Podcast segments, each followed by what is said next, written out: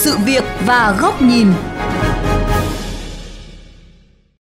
Thưa quý vị và các bạn, Nghị định số 15 của Chính phủ có hiệu lực từ ngày 15 tháng 4 năm 2020 quy định xử phạt vi phạm hành chính về bưu chính viễn thông, tần số vô tuyến điện, công nghệ thông tin và giao dịch điện tử. Nghị định đã bổ sung nhiều chế tài mới xử lý các vi phạm về bưu chính viễn thông và Internet. Trong đó có việc xử phạt nặng đối với hành vi tung tin giả trên mạng xã hội và nới rộng đối tượng xử phạt. Chuyên mục sự việc và góc nhìn hôm nay sẽ đề cập tác động của nghị định này sau hơn một tháng đi vào thực tiễn.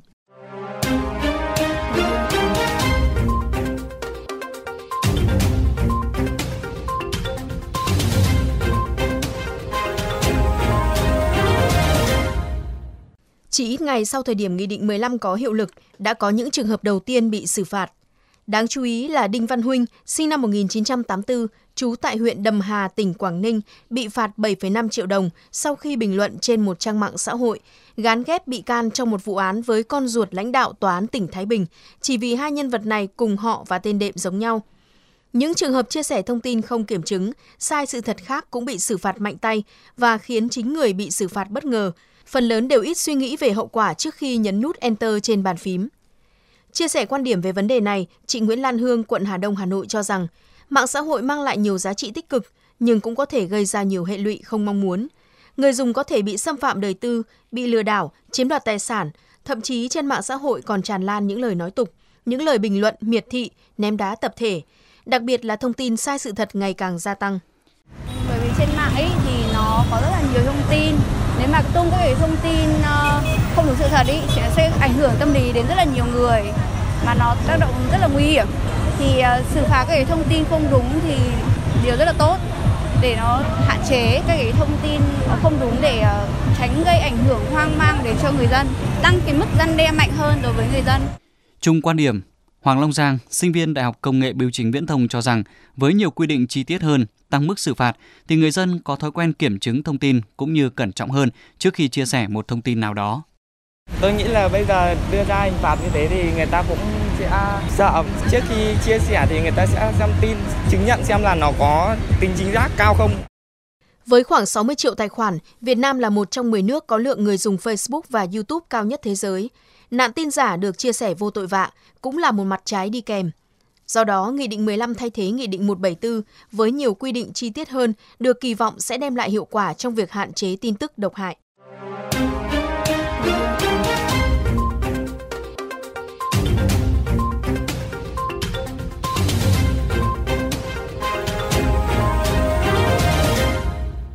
Thưa quý vị, trao đổi với VOV Giao thông, Phó giáo sư tiến sĩ Trần Thu Hương, Đại học Khoa học Xã hội Nhân văn cho rằng trong thời đại công nghệ thông tin như hiện nay, việc xác thực thông tin đăng tải trên mạng không dễ. Nghị định 15 đã tạo cơ chế cho nhà chức trách kiểm soát, giám sát, hạn chế rất nhiều luồng thông tin không đúng, qua đó tăng niềm tin của người dân đối với các luồng thông tin chính thống.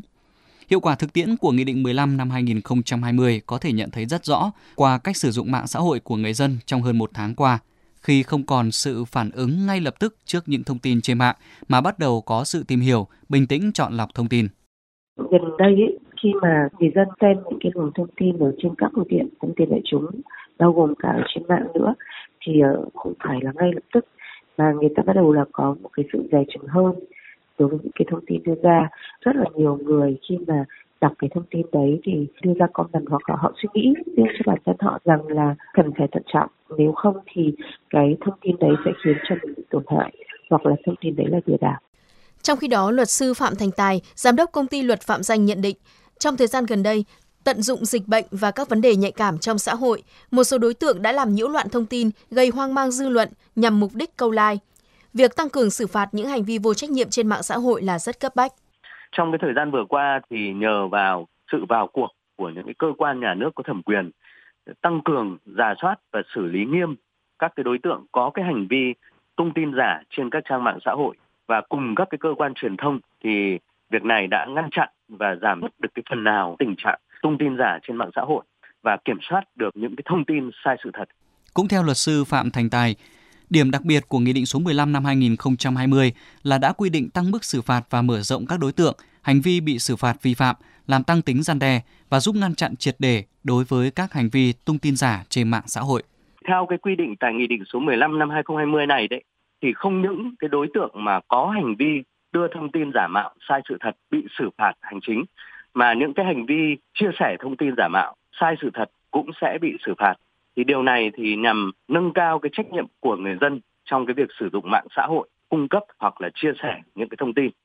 Bày tỏ quan điểm với VOV Giao thông, ông Võ Đỗ Thắng, Giám đốc Trung tâm Đào tạo Quản trị và An ninh mạng Athena cũng lưu ý, trong cuộc chiến chống tin giả, mỗi người dân cần thể hiện trách nhiệm cao hơn nữa trong việc đưa, chia sẻ thông tin, trở thành một phần của lá chắn trước những luồng thông tin độc hại.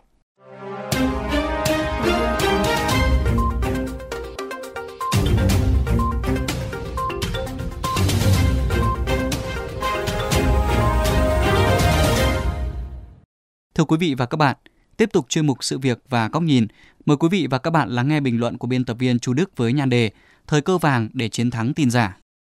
Việc ra đời luật an ninh mạng và sau đó là Nghị định 15 chú trọng xử lý các hành vi đưa thông tin sai sự thật trên mạng xã hội đã tạo ra cú hích về nhận thức với cư dân mạng. Trước khi click chuột, nhấn nút Enter, họ buộc phải cẩn trọng hơn. Suy nghĩ về môi trường mạng xã hội của người dùng Internet Việt Nam cũng không còn ngây ngô họ khó bị dắt mũi và định hướng bởi những luồng thông tin gây sốc mang tính kích động như trước. Một tờ báo phiên bản Việt ngữ nước ngoài từng bị tẩy chay bởi người dùng mạng xã hội sau hàng loạt bài đăng thông tin phiến diện chỉ chăm chăm vào những mặt tiêu cực của đời sống chính trị, kinh tế, xã hội Việt Nam. Một trang hoạt động chống phá nhà nước đã trở thành mục tiêu châm biếm, diễu cợt sau những nghi vấn thiếu cơ sở về việc có hay không Việt Nam giấu dịch COVID-19.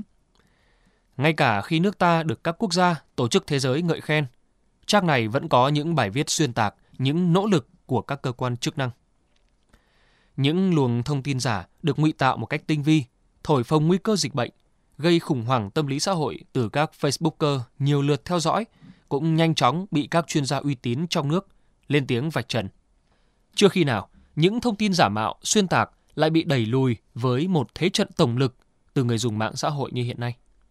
và cũng chưa khi nào uy tín từ các nguồn tin chính thống lại nhận được sự trân trọng và quan tâm lớn đến vậy từ cộng đồng mạng. Có thể nhận thấy, trong cơn khát thông tin chính xác, trung thực giữa ma trận tin giả hiện nay, nhiều cơ quan truyền thông báo chí đã vươn lên tìm được chỗ đứng vững chắc trong lòng bạn đọc, bạn nghe đài. Đặc biệt, fanpage chính thức của các cơ quan nhà nước như Văn phòng Chính phủ, Bộ Y tế, Ủy ban An toàn Giao thông Quốc gia, Cục Cảnh sát Hình sự Công an thành phố Hà Nội đã xây dựng được lượng người theo dõi trung thành, trở thành địa chỉ khả tín để xác minh thông tin thật giả trên mạng xã hội. Có nhiều thông tin quan trọng như chỉ thị giãn cách xã hội của Thủ tướng Chính phủ đã được đưa lên sớm nhất trên mạng xã hội để kịp thời tiếp cận đến đông đảo nhân dân một cách tối đa.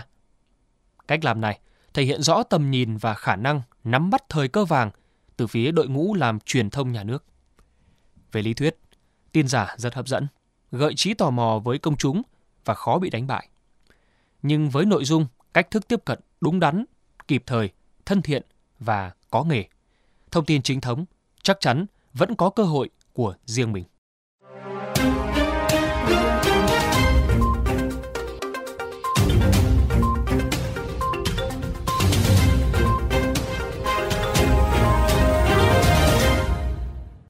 Những nội dung vừa rồi đã khép lại chuyên mục sự việc và góc nhìn hôm nay. Quý vị có thể lắng nghe lại nội dung này trên website vovgiao thông.vn